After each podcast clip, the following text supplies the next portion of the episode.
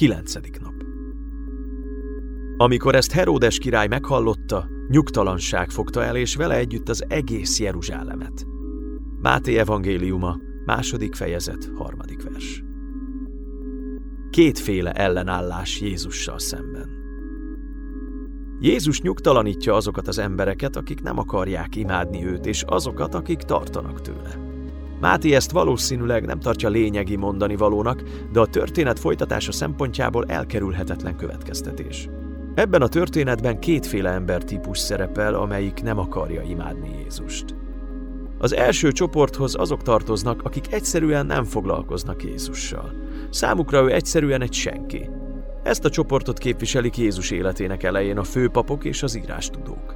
A Máté 2.4-ben azt olvassuk, Heródes összehívatta a nép valamennyi főpapját és írástudóját, és megkérdezte tőlük, hol kell megszületnie a Krisztusnak. Miután azonban megtudták a választ, folytatták tovább életüket, mintha mi sem történt volna. A hatalmas jelentőségű események fényében elképesztő a vezetők leplezetlen hallgatása és tétlensége. Figyeljük meg, hogy a Máté 2.3 szerint, amikor ezt Heródes király meghallotta, nyugtalanság fogta el, és vele együtt az egész Jeruzsálemet.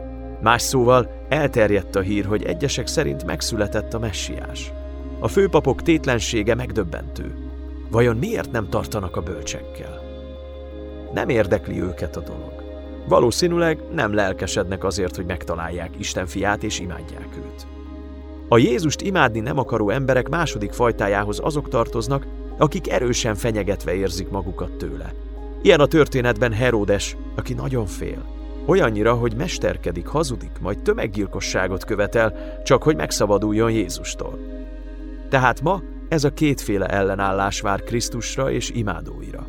A közöny és az ellenségesség.